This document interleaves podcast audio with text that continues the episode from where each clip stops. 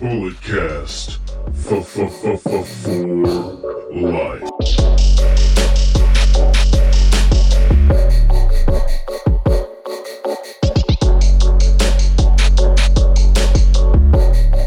What is up, everybody? Welcome to another edition of Under the Radar. My name is Brandon Tanguma, and I am here live in my isolation chamber. And I hope you guys are doing the same, staying safe, washing your hands, social distancing, all that good fun stuff. But there is some wrestling to talk about. We're going to go over the last two weeks of NXT television, some COVID 19 news, but let's talk ratings. Normally, we don't talk ratings here on Under the Radar or the Bulletcast, but with shows being very limited and news being very slim, I think it's a good time to talk some ratings. I love looking at the ratings, and ESPN aired WrestleMania 30 this past Sunday. They're going to be doing WrestleMania 32 and WrestleMania 34, I believe, in the coming weeks. And it drew a 839,000 viewers. It was the highest rated show of the weekend for ESPN. Not saying a whole lot because with no sports, no original programming really for ESPN, obviously you would think that those ratings would be lower. It is about the same number of the Week 5 XFL game, and this was the lowest rating for the XFL that it is done on ESPN. So you can take it however way you want. The ratings didn't plummet. They didn't draw, you know, 300,000 people. They drew 839, which is good you would assume that maybe some people that would be interested already did have the network, so maybe they didn't watch it because they could watch it on network. I know I did. I was watching WrestleMania 30 on ESPN, watched the beginning, and then it went to a commercial. I was like, you know what, screw this. I'm not going to watch it on ESPN with the commercial. I'm just going to go to the network, jump around, watch some of the stuff I want to watch, and then turn it off. And that's basically what I did. But uh, overall, in the 18 to 49 demo, WrestleMania 30 averaged a three a .31 rating, finished 30th on the night in cable. UFC on that same night aired some of their greatest fights. They re aired a UFC pay per view. It finished 40, 40th in that demo with a .21 rating. So, you know, you can take this either way. It, it did draw better ratings than UFC did, but being at WrestleMania, you know, it's kind of a bigger deal, I would say. But who knows? Maybe with how we don't exactly know how long this pandemic will be going on for, and I will think that WWE is going to be a prime target for some of these sports networks to air some content, whether it be live or on demand or, you know, in their library because they have such a vast library. And I was even thinking that maybe for Raw and SmackDowns, that eventually they might just go to running like best of stuff because it seems as though ratings and the interest for these crowd fury shows have started to have some diminishing effects. We are going to go to the ratings for yesterday's Monday Night Raw. The March 23rd episode of Monday Night Raw drew a 1.47 rating. This was down from last week's 1.66 rating, and the average thus far for 2020 is 1.62. So definitely a low rating for WWE. And it would, I think, this would be expected. You have the uh, the no crowd. There's not a lot of original stuff going on. People are going to flock to the, the streaming platforms like Netflix and Disney Plus and just you know other cable stuff that they know is going to be normal for them. I think that's kind of something that might be a little underrated. Is when you're watching the show, it kind of shows you and kind of reaffirms that we're kind of living in crazy times and it's not the same. So if you watch a regular television show, you, you kind of get lost and you kind of don't remember that you're in this this hellhole that we're in right now. But uh, a 1.47 rating is the lowest rating since December 23rd, 2019, which you could also equate it to being a holiday esque rating, being the night before Christmas Eve. The prior lower, lowest rating was on November 11th. The hourly viewership started off at 2.289 million, then dropped to 2.044 million in the second hour, and then it just collapsed in the third hour, dropping all the way down to 1.726 million. That third hour had the Shayna Baszler sit down interview with Charly Caruso and also included the replay of Asuka Charlotte at WrestleMania and the Aleister Black squash match, the Kevin Owens Seth Rollins promo, and Randy Orton. So a lot of stuff did happen in that third hour, but I think the uh, the first two hours, I think it just didn't entice them enough to stick around. And we're gonna have to stay tuned and find out how long WWE does this. As I said, I don't know how much longer they can sustain themselves doing this kind of format. I think AEW has the right approach. It feels like a regular show. It's two hours, which does help, but as times keep going on, regulations keep changing, who knows how long that people will even be allowed to be in this type of environment. We have some other news relating to uh, the coronavirus, and on Tuesday, uh, eh, on Wrestling Observer, Dave Meltzer said that both Dana Brooke and Rey Mysterio are in quarantine and will not be on WrestleMania 36. Dana Brooke was supposed to be in that six pack women's title match for the SmackDown Women's Championship. Uh, it doesn't say exactly their medical condition or say what exactly was going on, if they were exposed to the virus, if they know someone who is exposed who has it. Nothing of that nature just yet, but obviously this would probably mean that they're at least at the very minimum being cautious and they don't want to be around a lot of people, which is understandable. I mean, Rey Mysterio, he has kids, he's a little older. Obviously, uh, Jerry Lawler wasn't on the show. I don't even think they really acknowledged him not being on the show, but it makes a lot of sense. Jerry Lawler in his 70s, I don't think you want to fly him out or make him travel or drive or whatever over to Florida and then put him in that environment where he is a higher risk person to contract the virus and unfortunately, you know, have severe ramifications to his health with his past medical history. I was just shocked that they even had him on the show to begin with. But I think they made the right choice of not having Jerry Lawler on the show. But as uh, I go back talking about WWE, I don't know exactly how long they can they can make this last. I did like the subtle changes where they moved the camera going head on to the stage. You don't see as many empty seats, but W or AEW I think has the right approach, but who knows how long this exactly will go on. It's probably going to get worse before it gets better. And you know, we we just don't know what we're kind of living day by day at this point. We, it's not even it's not even an assumption that Dynamite or NXT or SmackDown will happen at the end of the week. We just don't know exactly at this point. AEW had to pull the Blood and Guts match because they obviously they would say that it's just not the right time and place, but obvi- another reason is health factors of having 10 wrestlers in an enclosed environment at one time, not including the referee and the cameraman and everything else that would have to go on in that match, which I understand why they did that.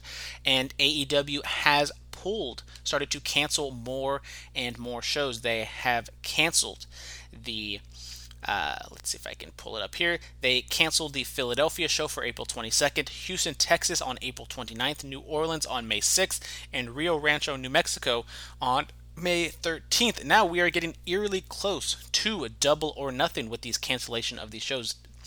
Uh, AEW's uh, what you call it, double or nothing is taking place May 23rd in Las Vegas, and as you guys might know, I have already booked most of my, or pretty much all of my travel expenses. I have my flight booked, my hotel booked, and got the tickets purchased and everything. I'm just kind of waiting. At this point, honestly, I don't think that this event is going to happen. All the things that I'm really look, I'm hearing about. We have the Tokyo Olympics being postponed until next year. From everything I'm hearing, I think it's going to be very ambitious if we get to, you know, real world, you know, sports back up, you know, kind of getting back to normalcy at the very earliest June and more likely July, August. So, I mean, obviously it sucks. I I hope. I mean, I'm still holding out hope that something will go down and uh, you know, kind of turn the curve and flatten the curve and just kind of turn this whole thing around. And by mid-May, we can that could be like the very beginning of starting to get back to normalcy. I don't know if mid-May when you are just starting to kind of get back to normalcy, opening up some of those non-essential businesses and all that other good fun stuff to pack in 12,000 people in an arena and have a show. Now, Las Vegas, they've completely shut down. They've been closed for almost a week now. Who knows how long they're going to be closed down? Hotels are shut down. Everything is shut down in Vegas. I just watched a video the other day of just these people going up and down the strip and just Nothing. Nothing on the sidewalks. All the hotels just completely closed. Barely any cars on the streets. Just so eerie if you've ever been to Vegas and kind of know what goes on in that city. But speaking of another city, as I was talking about, the Tokyo Olympics have been postponed till next year, and New Japan continues to cancel events. They have announced on Monday that they are going to cancel their Sakura Genesis shows and the Road to Dontaku events. Sakura Genesis was supposed to take place on Tuesday, March 31st at Sumo Hall, while the Dontaku show was set for Saturday, April 11th. I mean, New Japan was kind of the first wrestling companies to get hit hard by the coronavirus, canceling their anniversary show and the New Japan Cup. And, you know, this is just what's going on. The Korean and Japanese baseball leagues are starting to have some baseball. Uh, I almost said baseball matches, some baseball games with no fans in attendance. There have been some Japanese promotions that have run shows with no fans. So Japan and Korea are a little bit ahead of schedule compared to America and I mean if they're you know a few months ahead so if you kind of map it out May that's why I'm kind of saying like May June is like the very earliest that I could see us getting back to normal with having shows and sporting events with crowds. But I'm kind of I don't want to say I'm you know being pessimistic but I'm just kind of being realistic I think at at certain points. But let's go back to happier times. There's no, I didn't do a show last week, which means we didn't go over two weeks ago the NXT episode, which means we get to go back to a happier time where we watch a show in front of wrestling fans. So nice. What blissful days those were. But let's go back to March 11th, 2020. This was not taking place at Full Sail. This was taking place at the Performance Center, but it did have fans in attendance. As always, the announcers are Mauro Ranallo, Nigel McGuinness, and Beth Phoenix. They had a recap of the shows prior with the Johnny Gargano interview with Mauro Ranallo and the closing with Velveteen Dream sitting atop the cage. The first match of the show was Keith Lee taking on Cameron Grimes for the North American Championship, and the match goes about 12 minutes. I thought it was a really good match with great psychology. I thought that even though Cameron Grimes lost the match, he still gained something from defeat, showing that he could hang with Keith Lee. Keith Lee, probably the top babyface in the company at this point, so nothing really to uh, take away from Cameron Grimes in losing this match. I could see him, Cameron Grimes, being in the picture for a very long time, maybe taking the title off of him, but at the end of the uh, match, uh, as Lee celebrated, Damian Priest took out Lee from behind with a nightstick. Dominic Dijakovic hit the ring to make the save, and Priest ran off. Dijakovic tried to pick up Lee uh, and help him up, but uh, afterward, Lee thought that Dijakovic was the attacker, and he hit Dijakovic with a spirit bomb and tried to give Lee back the belt. Seems as though a triple threat match might be in the works, and we've kind of seen we've seen this match before with Lee, Dijakovic, and Priest all in one. So it could be a really good match. And with Takeover canceled, uh, I'm going to get to that at the end of the show and what NXT's plans are. But this could be a really good match. Well, obviously, with no crowd, this is kind of a match fitted for a crowd because, as we've seen, those Keith Lee Dijakovic matches are going to be very spotty. They're going to be very high energy, and with just these fans, with no fans there, it's going to be kind of weird. And especially if Mauro Ranallo is calling it, to hear Mauro just go crazy while all this stuff is going on in the ring. But uh, next up, we have the uh, well. After that, Mauro welcome back Beth Phoenix because the week before that was when she got RKO'd by Randy Orton. So this was Beth Phoenix triumphantly return back to the NXT commentary table. We get Mia Yim and Dakota Kai we get Mia Yim taking on Dakota Kai with Raquel Gonzalez for a number one contendership for that ladder match. Uh, Mia Yim got a good pop and some really good heat for Dakota Kai and Raquel Gonzalez. Mia Yim ends up getting the win in 9 minutes and 41 seconds. I think this match made sense from a storyline standpoint because they have built this feud up for a little bit uh, after Mia Yim or after Dakota Kai took out Tegan Nox at War Games. Mia Yim kind of had a little side feud with Kai. And Mia Yim getting the win here makes some sense.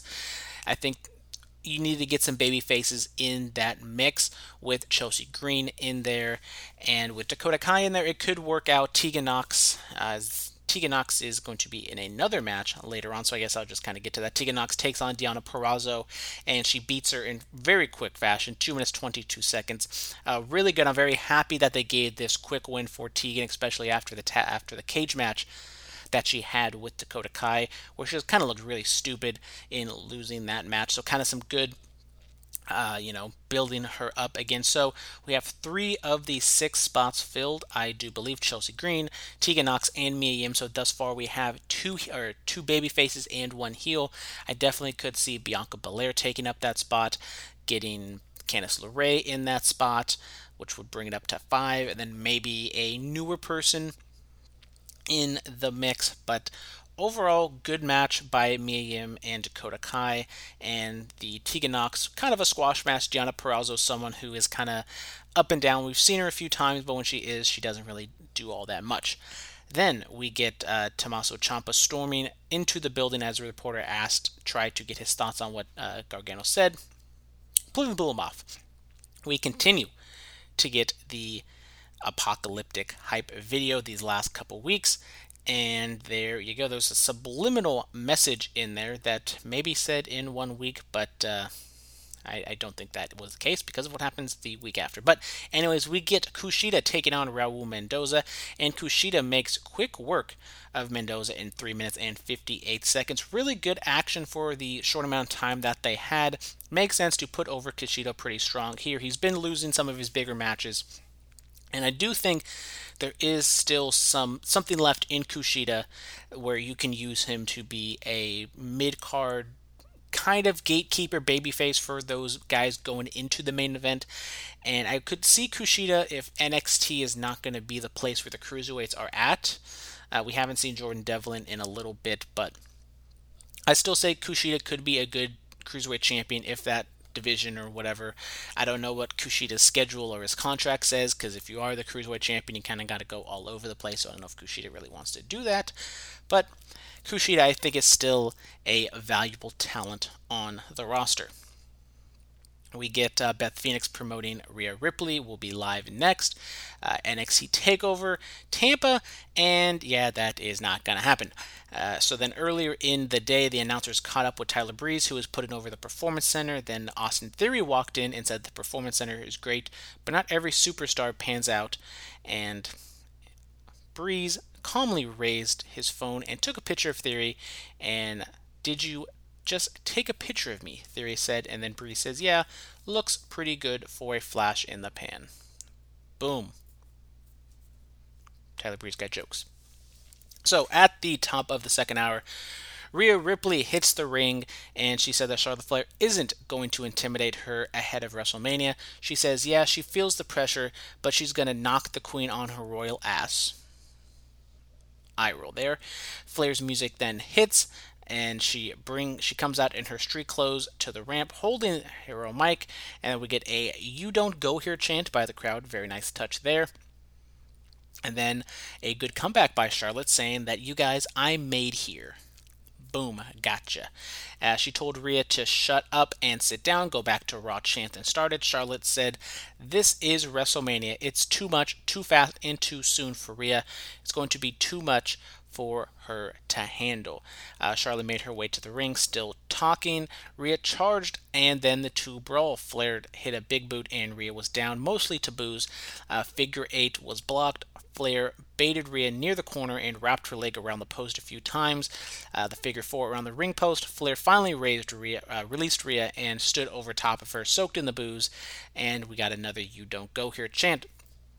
It was okay, I guess. I didn't like the kind of phony one liner that Rhea was talking about when it comes, you know, I'm to knock the queen on her royal ass. Like, no one really talks like that. Like, come on, guys. Uh, but the. It really, I think this feud definitely works better in the NXT environment now that there really is no environment anymore, just because the crowd is firmly behind Rhea and the crowd is firmly against Charlotte. When they were doing this in front of the main roster crowd, yeah, there were some people who knew who Rhea was, but for the most part, Charlotte was the one getting the bigger reaction. So it's kind of if you watch both shows, or even if you just watch Raw, I think you're more inclined to just cheer for Charlotte because she's the one who you know. And I keep saying, like, Charlotte, why is she a heel? Like, she just kind of comes out, she's kind of pompous, she kind of has that smug look on her face, but it's like she doesn't really do anything too dastardly, but she doesn't do anything too great either, so who am I supposed to cheer for or care about? But, anyways, I digress. Then was the uh, Tegan Nox Deonna Purrazzo match. We already talked about that. And we get the Broserweights. Matt Riddle and Pete Dunne taking on Undisputed Era, Kyle O'Reilly and Bobby Fish for the NXT Tag Team Championship. This was the main event, and the Broserweights win and retain in 20 minutes. And this match was really good, as you would to expect from these guys. Grizzly Young Vets did get involved in the finish. Broserweights do get the victory, so they're kind of building to a triple threat match of sorts. Which we kind of saw this coming after the kind of weeks of build with Grizzly Young Vets taking shots at both Undisputed Era and the Broserweights. But once again, with no crowd and a match like this, I really am going to be interested to see what NXT can do in this environment. Uh, next week, they say that Candice LeRae will face Mercedes Martinez in a qualifying match. In the latter match with Candice off TV, she has been, I assume, Mercedes advantages, but well, that match did not happen because. Anyways, we'll get to that. Uh, Tommaso Ciampa went to the ring and the show went to commercial, hyping whatever he was going to do upon his return. Uh, Ciampa said that Gargano promised this week he'd say why he did it. He said uh, time was almost up, and Gargano showed up on the Tron, sitting in the conference room at the PC. He said he didn't forget what Ciampa did and what he did to him, and then the fans, blah, blah, blah, blah. Ciampa is the worst person in NXT history. Did he miss an apology? Why is this man redeemed? Blah, blah, blah, blah, blah. And then Ciampa makes his way to the conference call area, and they just brawl all over the performance center. They brawl in the hallway, they brawl in the gym. Ciampa throws a weight at Gargano's head, and he ducks, and it just crushes the mirror. And then they go, they fight back out to the performance center to the ringside area. Fight some more. They go up to the announcer's perch, and then Ciampa hits a air raid on Gargano off the thing, down to the floor, uh, through the announce table. Bam! That is how the show ends. That is the last WWE show with a crowd.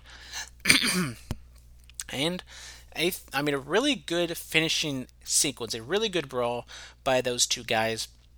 It was a little contrived at times, especially with like Ciampa throwing the weight and like Gargano took a poster that you would think would be like made of glass, but he just hit him and it was obviously just like very flimsy and made of paper. So it was. Uh, there was some contrived spots at times, but it was uh, a really good brawl, and I think it was the show was bookend by two really good matches with the tag team title match and the North American title match. Good show going I'm trying to think of what AEW was putting on. That was the show after Revolution. Without that, that that was a fantastic show, probably one of the better AEW shows they put on in their history. So once again, NXT putting on a good show, but I think AEW is just clicking on all cylinders. And it's kind of hard to outdo them at this point. So then we go back to last week, March 18th, 2020. This was a special taped edition of NXT. This was from the Performance Center. The hosts were Triple H and Tom Phillips. They were standing. If you've seen kind of those pre-shows, kind of the uh, stuff they did for NXT on the New Year's special, they just kind of stand in front of a green screen. They kind of go back and forth, and they throw they threw it to three separate video packages. So Triple H was kind of gregarious. He wasn't burying Tom Phillips like he was Michael Cole on SmackDown or anything like that. But they throw it to a Tommaso Ciampa Johnny Gargano story. They this thing went on the entire hour and my God, it was fantastic. I mean, they just told there was a separate sit down interview with Ciampa and Gargano. I think they were both at the Performance Center with the stage in the background, and they just kind of go step by step the entire history of them. They talk about tra- uh, trying out for WWE, got a nice surprise appearance by Chuck Taylor in the background. They talk about Cruiserweight Classic, DIY, losing the losing title matches, winning the championship, then losing, then Gargano or then Ciampa turning on him, and then Garg- and then Ciampa has the knee injury, and then Gargano kind of goes out on his own, and then Gargano wins the title. Then Ciampa comes back, and then we just do everything. We go back and forth, back and forth, going on for an hour, and I thought it was really well done. They were rumors and speculation of what exactly NXT was going to be doing, but uh, this was, as I talked about, they were advertising just a regular old show for uh, last week's episode, but that didn't end up happening. They ran this Gargano Ciampa feud story for an hour. Then they go back and they do a Finn Balor very short promo. Just he kind of talks about he's coming back and he's going to beat Walter. This one obviously more up in the air because Walter is based in the UK. Travel restrictions. Don't exactly know when this is going to happen, but it will happen at some point, whether it be you know, in a couple months or maybe at, at the end of the year or next year. But uh, we're just going to have to wait and see what happens there. Then we get a Rhea Ripley sit down interview, similar staging where she was kind of talking at the Performance Center with the stage in the background. She talks about Charlotte and her road to getting to WrestleMania. Really good. I would probably say it goes Gargano Ciampa number one, then Rhea, and then Finn. They were all good in their own separate ways, but I think that the Gargano Ciampa one had the most, you know, story and intrigue behind it. Rhea, I thought, was a good longer form promo uh, interview that they had, and then Finn, kind of straightforward, pretty simple in what was going on. Now, the announcement for NXT is that they will continue to do shows. They will have a traditional show, I think, uh, tomorrow at the Performance Center with no crowd, but they will start to have their takeover matches beginning on April 1st. Now, what exactly does that mean? Are they just going to have one or two matches per episode? Maybe, who knows? But with two hours, we've kind of seen that WWE is definitely relying on older stuff. And NXT has a great library. It might not be as long as WWE, but dating back to two, three years ago, you have long form takeover matches that you can put up on their uh, on USA.